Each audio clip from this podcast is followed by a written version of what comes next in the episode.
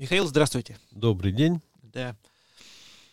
Наша с вами предыдущая тема, где мы с вами немного поспорили. Бывает. На, да. Нарва, место Нарвы, Эстония, геополитика, система разделения э, двух систем. Но последние дни, то, что у нас сейчас э, по новостям, это встреча э, китайского руководителя Си Цзиньпина и президента Российской Федерации состоялся. И весь мир стоит на ушах, кто как не обзывает, но в любом случае это прямой показатель разделения, наверное, мира на, на не зоны влияния, но так или иначе какие-то взаимодействия систем.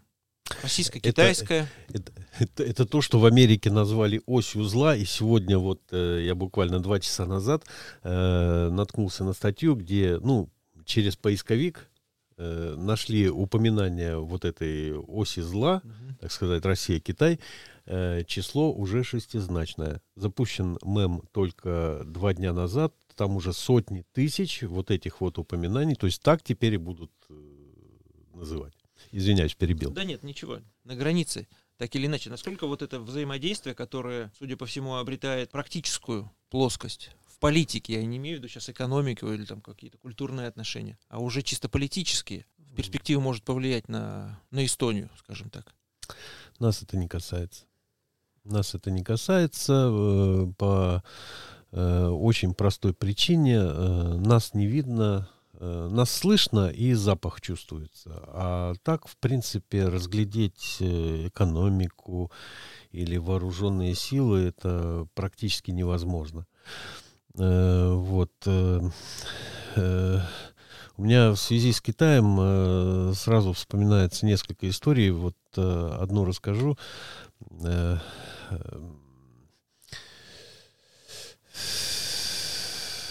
приехала делегация, я, я просто не знаю, как их назвать, это, наверное, деятели местных самоуправлений, вот такой вот уровень, да, там мэры городов, там, я не знаю, как у них это устроено, но вот привезли целый автобус из Китая, не просто туристов, а вот таких вот деятелей. И перед тем, как привезти их в Таллин, их э, э, прямо из аэропорта прокатили по Эстонии. Угу. Показали какие-то мызы, какие-то там э, крепости и все такое прочее. Вот, они возвращаются. Они уже побывали в Тарту, у них уже был, э, был Таллин. Вот, и э, глава эстонско-китайской э, группы дружбы, которого попросили с ними встретиться, спросил, ну, какие у вас впечатления об Эстонии?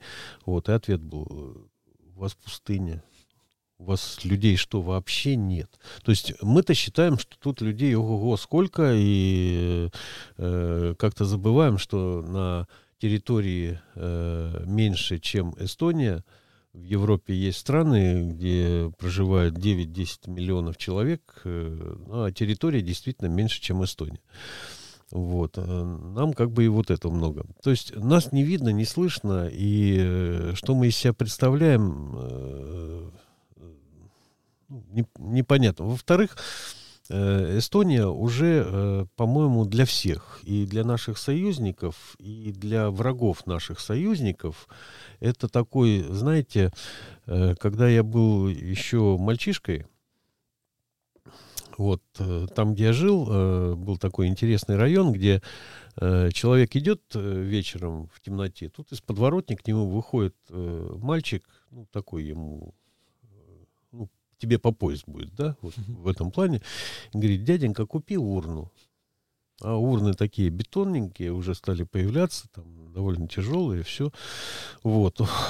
И если он, э, не проведя каких-то дипломатических бесед, э, этого мальчика там за ушко возьмет или пошлет его куда, вот. То есть той же подворотни вывалят такие крупные мужики, которые уже из темноты посмотрели, что он из себя представляет, и не является ли приманкой там какой-то там, а, где-то там менты в, в газике сидят и все такое прочее.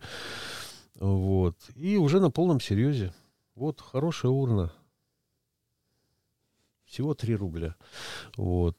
Он платит, и верхом как бы тогдашнего вот этого подворотенного юмора было, ну, слушай, не оставляй куплено это. Чем мы честные, заплатил, тащи. Вот, и берет урну и тащит. Вот, вот этот вот мальчик, вот этот вот застрельщик, да, его жизнь, его здоровье никого не интересует. Он просто принимает участие в, в спектакле, который кто-то придумал, кто-то разыгрывает и при этом э, сильно развлекается.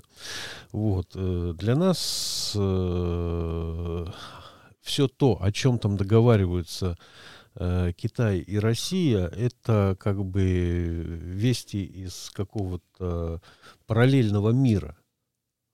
Вас это не должно касаться вообще никаким образом. Значит, э, э, Китай и Россия, если образно так, они вот э, приняли участие, ну, например, в шахматном турнире. Вот. И видны их успехи, и виден их прогресс, и они вот-вот начнут выигрывать. Тогда владелец этого шахматного дома или игорного дома говорит, слушайте, а, а чего это у вас тут на доске такая ситуация для меня совершенно проигрышная. Давайте я вот так похожу. А так не ходит вот эта фигура. Вот этим вот зигзагом, вот этой буквой «зю», да, э, слон не ходит. Он говорит, а я меняю правила. Имею право. Это мой дом. Здесь все, все кругом мое. Я меняю правила. Вот сколько можно вот это терпеть? Постоянные изменения правил, постоянные двойные стандарты. Сегодня у вас э, святость э, частного имущества, да, вот, а завтра вы его спокойно отнимаете, потому что вам не нравятся политические взгляды человека, которым... Или просто у него паспорт не того цвета. И вы просто отнимаете, забираете и все такое прочее. И ясно, что как только появляется хоть какая-то возможность вот от этих вот э, разбойников с большой дороги отойти в сторону и зажить своим колхозом, э, естественно, этим воспользуются. Меня больше всего поразило то, что э, при всем, при том, э, что я бывает читаю новости и, э, в общем-то, имею какое-то представление о э, взаимодействии великих держав, да, я все-таки думал, что Си первым делом поедет в Индию. Mm-hmm. Это страна, с, с которой им надо, во-первых, э, наводить мосты, потому что вот эти бесконечные мелкие конфликты э, на границе, да, они никому не нужны, и э, могли бы и разделить сферы влияния определенным образом в мире, да, и договориться о совместной работе и, и все такое прочее. Он поехал в Россию. Он поехал к Путину. Это очень сильно. Это очень сильно для России. Вот. Э, но при всем при том, э, мы здесь э, сидим, хрустим попкорном, мы просто сторонние наблюдатели на этом празднике жизни. Вот. Поменяет это очень много.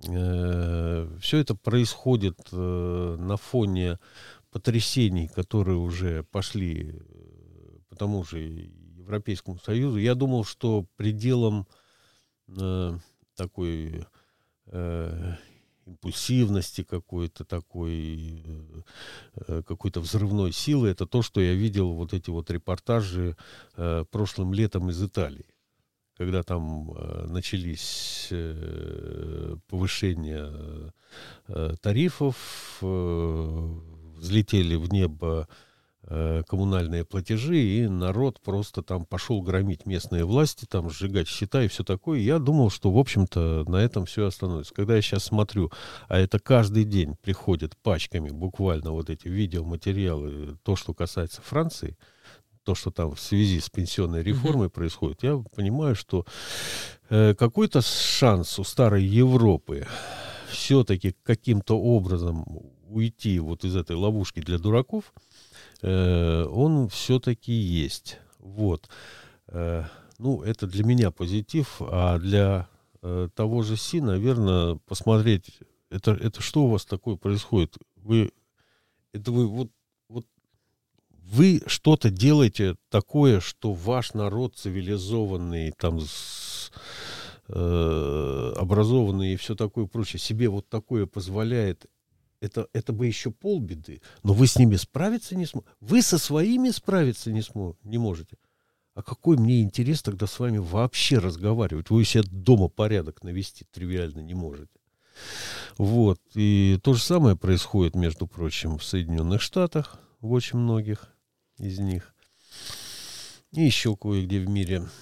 Э, так что вполне логично, что две такие сверхдержавы, как Россия и Китай, э, сливаются в единении. У одних есть гигантская армия, у других есть технологии, ядерное оружие. Вместе они непобедимы. Друг другу вот, уже полвека, по меньшей мере, ни, ни, никакой агрессии, э, ну, реальной агрессии, которая выражается там в выстрелах, переходах границы и так далее, не переживали. Вот. Кому дружить, как не им? Ну, а другие будут за этим наблюдать и смотреть. Да, а как сказал Иосиф Виссарионович, когда ему сказали, что вот один из его маршалов на фронте там завел себе любовницу и с ней нагло на глазах у всех живет. Что делать будем? спросил Берия. Что, что, ответил Сталин. Завидовать. Сидите и завидуйте тому, как нормальные люди умеют договариваться, причем договариваться без угроз и шантажа. Да, при этом кому-то это нравится, кому-то не нравится, но сам факт умения договариваться, в каком бы обществе вы ни, э, ни находились, это всегда хорошо. Вы знаете, вот э, я когда Э, это, это, это не значит, что я полностью э, сам с этим согласен, но однажды я прочитал э, э, версию одного политолога, который сказал, что почему ухудшились взаимоотношения России и европейских держав. Путин устал то и дело включать обаяшку и одного за другим э, как бы делать из этих людей своих друзей. То есть у вас вот эта вот смена, вас там ну, G20 хотя бы, да, вас 20, каждые несколько лет вы меняетесь, и Э, ну, никаких сил не хватит на то, чтобы вас отслеживать и с вами постоянно все дружить и дружить. А я к этому добавлю свое. То есть, если есть вот действительно усталость от этого процесса, постоянного налаживания каких-то личных контактов, то э, если ты работаешь э, в такой очередности, что, например, э, ну, сначала там, ну, не знаю, э, сначала Чемберлен, потом Черчилль, да? Угу. То есть уровень интеллекта, уровень политического опыта и все такое идет по нарастающей, да. по росту. Ну, тогда ладно, тебе это может быть даже интересно и полезно, потому что ты встречаешься с, со все более умными и умными э, людьми, и, и э, каждый раз понимаешь, что это было непросто, но ты это сделал и чувствуешь какое-то удовлетворение. А если у тебя, господи, сначала Борис Джонсон, потом Тереза Мей, потом эта тетка, которая упала в обморок там, когда э, этот самый повалился осветительный прибор. Теперь вот этот нынешний товарищ, который вообще черти что. Потом в Германии, ребята, у вас когда-то был Бисмарк. А сейчас у вас министр иностранных дел, который думает, что 360 градусов это повернуться там кому-то спиной или передом. То есть она в школе не училась? Или как? Или она одними только занималась гуманитарными дисциплинами, у нее в точных науках беда. Где-то я читал, что она где-то назвала там, что страны разделяют сотни тысяч километров. По-моему, ее фраза... Да, от татар до монгол до татар, что-то в этом роде. Ой, это, это... То есть у нее нет представления даже о глобусе. Я уж не говорю обо всем прочем. Ну вот как с этими людьми можно находить общий язык? Я вам скажу, что моем представлении вот два умных человека, даже имеющих очень-очень такие далекие друг от друга идеалы, э, точки зрения, взгляды, они, тем не менее, могут договориться. Но когда речь идет о разнице уже в интеллектуальном развитии, договориться крайне сложно. То есть умному, грубо говоря, с дураком э, разговаривать, это, знаете, Э, проще ответить на 10 вопросов, поставленных мудрецами, чем на один э, заданный дураком. Я знаю. Вы что, Ленин цитируете? Не знаю. Это Ленин сказал. Да? Значит, или что-то подсознательно из памяти выплывает, или как, ну, я этого не знал. Хотя, ну, Ленина, да. Студенческие годы читали много и плакали, конспектируя ленинскую знаменитую статью «Материализм и империокритицизм». То есть э, это было что-то запредельное вообще-то. Вот. Э, что-то осталось. Что-то осталось. Поэтому вот два умных человека, и это видно. И видно, что они испытывают, в общем-то, друг другу симпатию. Mm-hmm. И видно, что э, ну, вот в последний день вот все вот эти там Э, я смотрел э, такими маленькими сюжетами, примерно 30-секундными, когда э, каждому сюжету еще выдавался какой-то комментарий. Э, э, там видно было, там даже этих комментариев э, не нужно было, видно было, что они, судя по всему, по основному блоку вопросов договорились и что очевидно было, что они испытывают друг к другу симпатии. Хотя в политике это, конечно, в международной политике э, не, не, не играет решающие роли, но это очень важно. По итогу то, что вы сказали, образование дает вам возможность, по крайней мере, в будущем иметь возможность договариваться и для себя выторговывать более лучшие условия для и безопасной жизни. Не могу не согласиться. Спасибо, Михаил. Всего хорошего. Спасибо.